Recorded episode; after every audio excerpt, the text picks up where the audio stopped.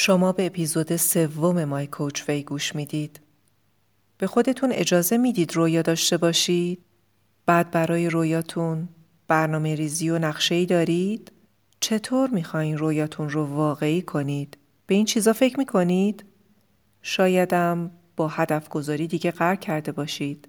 بیاین این اپیزود رو با هم باشیم تا روش درستش رو یاد بگیریم.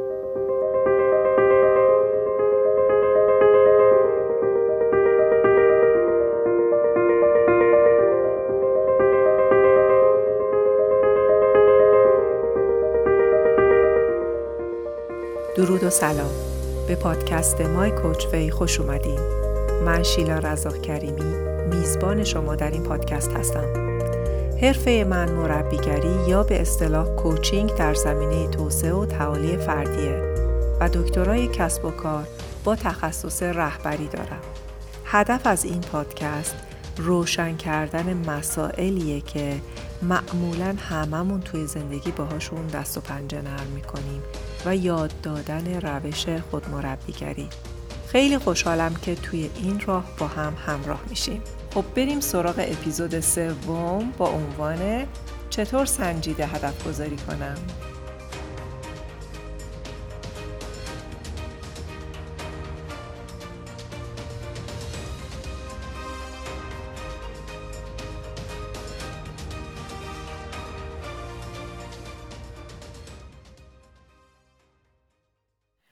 اپیزود قبل سنگامو واکندم و گفتم که منشأ حال خوب درونه. امروز قصد دارم در مورد خواسته های اصیل و هدف گذاری و تعیین هدف باتون صحبت کنم. می‌دونم این مبحث خیلی از اون مباحثیه که از بس در موردش حرف زده شده دیگه آدم رقبت نمی‌کنه گوش بده. هر کسی پاش به زمینه خودیاری باز میشه. یا به مربیگری و کنکور و کلا هر چیزی که به آینده مربوط میشه در رابطه با هدف گذاری میشنوه. جوری که دیگه حال به همزن شده. موافقید؟ من حتی دیدم بعضی از این رویکردها آدم رو به سمت هدفهایی می‌برن که ما اصلا باشون هماهنگم نیستیم. بعضی هم از این روش یه خرافات و توهم می‌سازن. بشین این وردو بخون با خودت تکرار کن و تو می‌تونی و خیلی خیلی ناراحت کنند است به نظرم. در حالی که هدف گذاری مهمترین کاریه که ما می‌تونیم برای مدیریت زندگی و خودمون بکنیم اگه همراه بشین و خوب گوش بدین اون ذهنیت بد و سعی می‌کنم از بین ببرم و راه درستی برای هدف گذاری یادتون میدم دوست دارم این بدبینی که آدما دیگه نمی‌خوان هدف برای خودشون بذارن رو تغییر بدم. اگه جزو اون دست آدمایی هستین که دیگه نمی‌خواید برای خودتون هدف بذارید درکتون می‌کنم. منم اینطور بودم. حتی از هدف گذاشتن و رویا داشتن دیگه دیگه میترسیدم. برای هدف گذاری هم سردرگم شده بودم دیگه فکر می‌کنم راهنمایی غلطی که گرفته بودم باعث شده بودن ولی حداقل خوبی راه های غلطی که رفته بودم این بود که متوجه شدم برای راهنمایی گرفتن حتما از کسی راهنمایی بگیرم که دانش تخصصی اون مورد رو داشته باشه. همینطور تجربهش کرده باشه چون دانش به تنهایی لازم هست ولی کافی نیست. و به قول معروف باید طرف دستی در آتش داشته باشه برای همینه که همیشه تاکید دارم از سلامت آموزه هایی که می‌گیرید و شخصی که اونا رو بهتون آموزش میده حتما اطلاع و اطمینان داشته باشید خب بذارید بگم چرا معتقدم با این روش هدف گذاری کنیم و بعدم روندش رو براتون تعریف کنم. اولین دلیل برای اینکه چرا با این روش هدف گذاری کنیم اینه که مانه های ذهنیمون رو با این کار بر می داریم. این مانه ها دائما مثل شخصیت گلامپ توی کارتون گالیور یادتونه که می‌گفت نه تو نمی‌تونی اون چیزی رو که می‌خوای به دست نمی‌تونی بیاری من می‌دونم ولی با هدف گذاری صحیح این مانه ها یواش یواش برداشته و ساکت میشن. مورد دومی که در مورد این کار خیلی دوست دارم اینه که این هدف ها هستن که به فکر جهت میدن. در واقع ذهن متمرکز روی یه فکر میشه. می‌دونید ذهن مثل یه بچه میمونه که بدون نظارت رها شده و هر جایی دوست داشته باشه میره. ممکنه که باعث بشه که ما به یه راهی بیفتیم که هیچ وقت نمی‌خواستیم بریم. در حالی که اگر ما روی یک هدف متمرکز بشیم با تمرکز روی چیزی که با دید باز خودمون انتخابش کردیم دیگه به بیراهه نمیریم. با هدف داشتن توی زندگی ذهن یه نظام و ساختار پیدا می‌کنه. برای همینه که اکیدن توصیه می‌کنم این کار رو حتما بکنید. اگه فکرایی که از سرتون میگذره رو بتونید رسد کنید می‌تونید پیش بینی کنید که زندگیتون به کدوم سمت و سو قراره بره. یادتون میاد؟ فکرای شما احساسات شما رو درست می‌کنند. احساسات شما سوخت و انرژی اقدامات شما هستند و در نهایت اقدامای شما کارنامه عمل کردتون میشه درسته دیگه داستان دقیقا همینه. این شمایید که نتیجه کاراتون رو درست می‌کنید و البته منکر فاکتور شانس نمیشم. اونم مهمه ولی باور کنید حتی قسمت مهمی از شانس رو هم خودمون میسازیمش. این وسط یه عده برای اینکه کاملا از مسئولیت شونه خالی کنن میگن گرتاس نیک نشیند همه کس نراد است. تخته بازی کردین؟ آره اگه بازی بلد نباشی و حریفتم قدر باشه تاسم بیاری پشت سرم جفت شیش بازم کارو خراب می‌کنی قبول داری؟ برگردیم به سوال اول اپیزود چرا آدم ها نمی‌خوان یا میترسن رویا داشته باشن؟ بذارید به یه نکته اساسی توجهتون رو جلب کنم ببینید ما اغلب به رویاهامون از جایگاه نداشتن نگاه می‌کنیم یعنی چی؟ یعنی از کمبودهای زندگیمون شروع می‌کنیم. چشممون به داشته ها نیست روی اونا میبندیم و دنبال نداشته هاست. تازه وقتی یه چیزی که آرزوش رو داریم بهش فکر می‌کنیم دردمون می‌گیره چون فکر می‌کنیم نداریمش حس منفی می‌گیریم و حالمون بد میشه برای همینه که نمی‌خوایم به رویامون فکر کنیم چون حالمون رو بد می‌کنه تضاد بین این چیزی که هست و اون چیزی که می‌خوایم اذیت کننده است. در حالی که اگه از جایگاه فراوانی و برکت بخوایم به موضوع نگاه کنیم مسئله کاملا یه جنبه دیگه پیدا می‌کنه. الان توضیح بیشتری میدم. ببین مثلا اگر بهت بگم که یک لیستی بنویسی از 20 چیزی که می‌خوای داشته باشی چه چیزی توی لیستت می‌نویسی؟ یعنی همه رو چیزایی می نویسی که نداریش یا چیزایی می نویسی که در حال حاضر هم داریشون جالبه نه؟ ما معمولا بلافاصله چیزایی که نداریمشون رو لیست می کنیم پس دینگ دینگ می‌خوام نکته ظریفی رو بهتون بگم. ما از داشته هامون شروع می‌کنیم. پس به چیزایی فکر می‌کنیم که تو زندگیمون میخوایمشون ولی همین الان هم آلردی داریمشون. دقت کنید که این روند با تمرینایی مثل سپاسگزاری فرق می‌کنه. توی اینجا هر چیزی که داریم و برامون ارزشمنده رو مجدد طلب می‌کنیم می‌خوایم. و بعد از اسم بردن چندی موردی که داریمشون و میخوایمشون به موردی که نداریم اشاره می‌کنیم. این کار کمک می‌کنه تا ذهن اون چیزی که نداریم رو هم جزء داشته ها باور کنه. توی اپیزود قبل به قضیه باور اشاره کردم. یادتونه؟ طبق معمول یه تجربه از خودم بگم. معمولا من توی جمع ها ساکت بودم. هرچند که شنونده خوبی هستم اما از طرفی هم دوست داشتم سخنران خوبیم باشم. ممکن بود مثل خیلی ها که باور کردن نمی‌تونن خوب حرف بزنن منم باور می‌کردم که نمی‌تونم. و نتیجهش هم این بود که امروز اینجا تو این پادکست با هم همراه نمی‌شدیم. پس مطابق این روش شروع کردم هر چیزی که دارمشون و میخوامشون رو شمردن. مثلا من همسر خوبی دارم. توی لیست نوشتم من می‌خوام همسر خوبی داشته باشم. توانایی داستان نویسی دارم. شماره بعدی نوشتم می‌خوام داستان نویس باشم.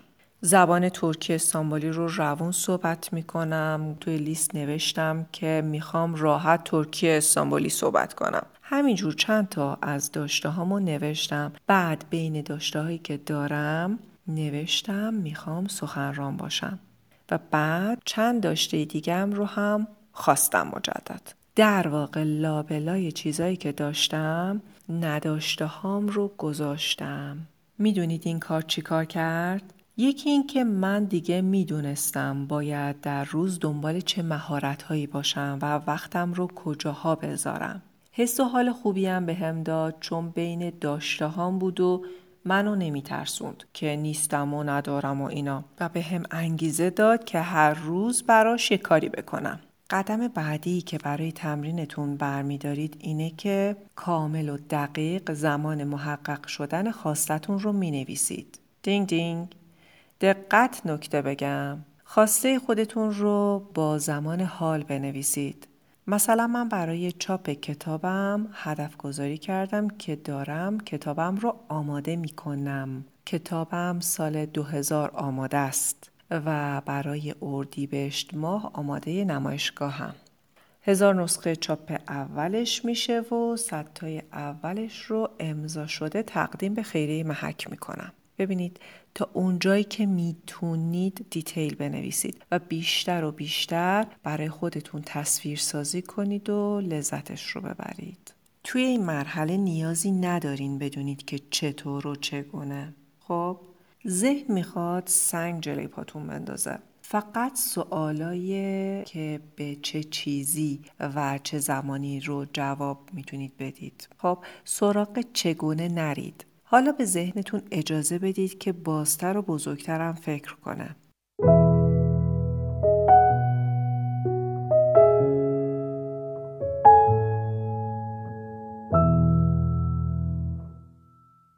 این مرحله از مهمترین مرحله هاست. من معمولا لفظ باید رو سعی می کنم کم استفاده کنم ولی اینجا به زرس قاطع میگم شما باید بنویسید. هیچ ایده هم ندارم چرا میگم باید بنویسید. راستش تحقیقی مقاله‌ای در این مورد ندیدم. حالا چون خودم نویسنده هستم یا چون تجربه شخصی به هم اینجور نشون داده میگم باید بنویسید ایده رو از سرتون بیارید بیرون روی کاغذ.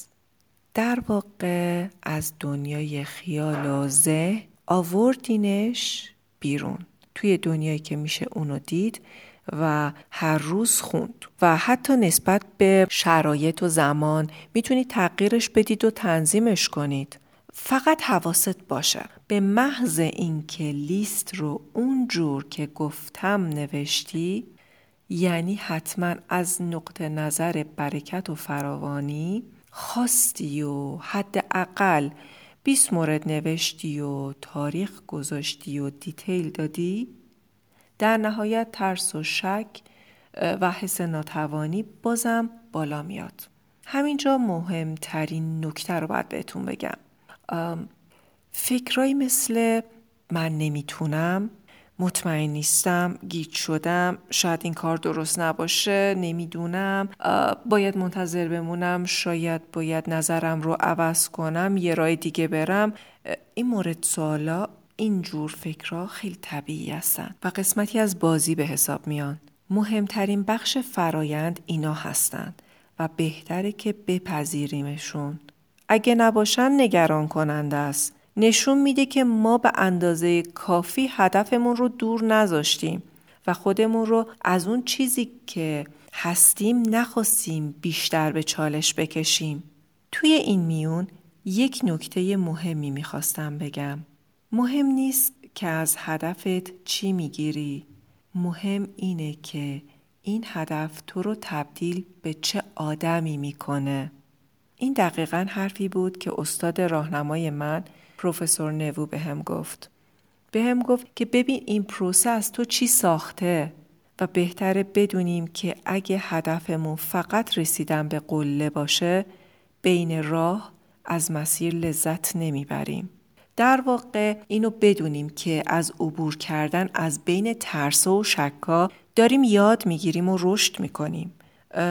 اول اینکه یاد می‌گیریم چطور با همین احساسات منفیمون کنار بیایم بعد متوجه فکرامون باشیم.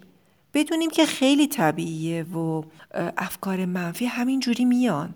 دنبال افکارم احساسات میان و همه این روال کاملا طبیعی و عادیه.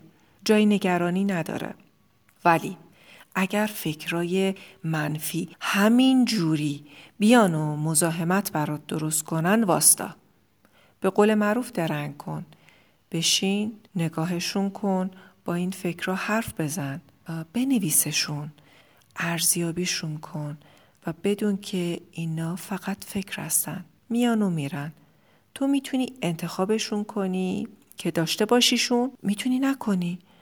فقط بدونی که یه فکر هست به اسم من نمی‌تونم مدیریتش کن. بعد بخند و ازش رد شو. نیازی نیست به این فکر بچسبی.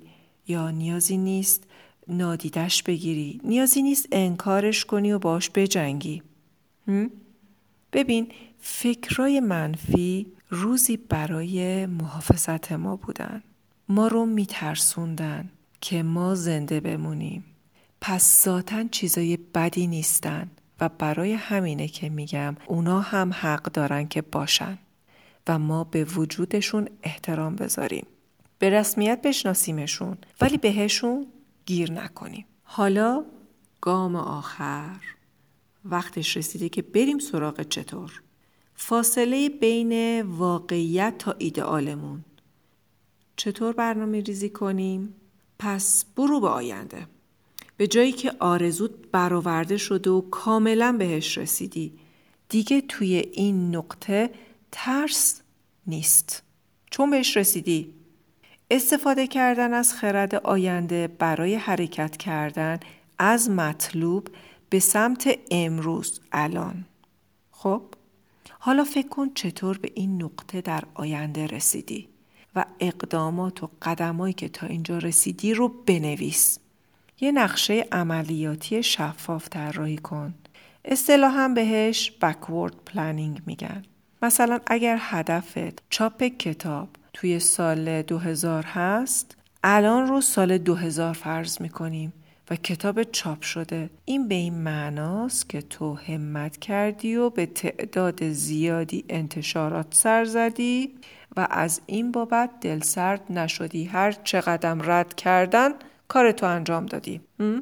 با چند نفر صحبت کردی؟ به چند نفر کارت رو معرفی کردی؟ چه مهارت هایی رو پیدا کردی تا اینجا رسیدی؟ از چه منابعی استفاده کردی؟ تمام جزئیات رو تا اونجا که ممکنه شناسایی کن. بنویس. یه نکته مهم رو به یاد داشته باشیم و اون اینه که اون چیزی که شما می‌خواید اطلاعات مهمی برای دست پیدا کردن بهش رو خودش تو خودش داره و اصلا اون خواسته مثل یه جی پی اس راهنمای راهتون میشه و اگه خواسته رو خوب بشناسید خودش راهنمایی می‌کنه که چطور به دست بیاریدش. پس شناخت خواسته خیلی اهمیت داره. شناخت خودتون هم خیلی لازمه. شناخت محدودیت ها توانایی ها ارزش هایی که دارید.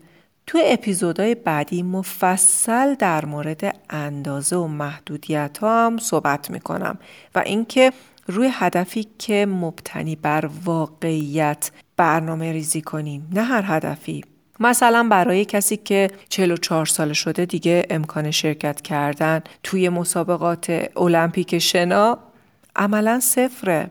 پس گذاشتن یه همچین هدفی معنی نداره. یادت باشه توی این مسیر شما به یه درک شفافتر و تمیزتر از خودت می‌رسی و توی این سفر که به سمت خواستت داشتی متحول میشی. حالا چطور به چالش کشیده میشی و از حاشیه امن خودت بیرون میای؟ بازم می‌خوام عمدن از لفظ باید استفاده کنم. باید رفت. باید از شکست عبور کرد. شکست فرصتیه برای یاد گرفتن. تو اپیزود بعدی بیشتر به این قضیه مهم می‌پردازم.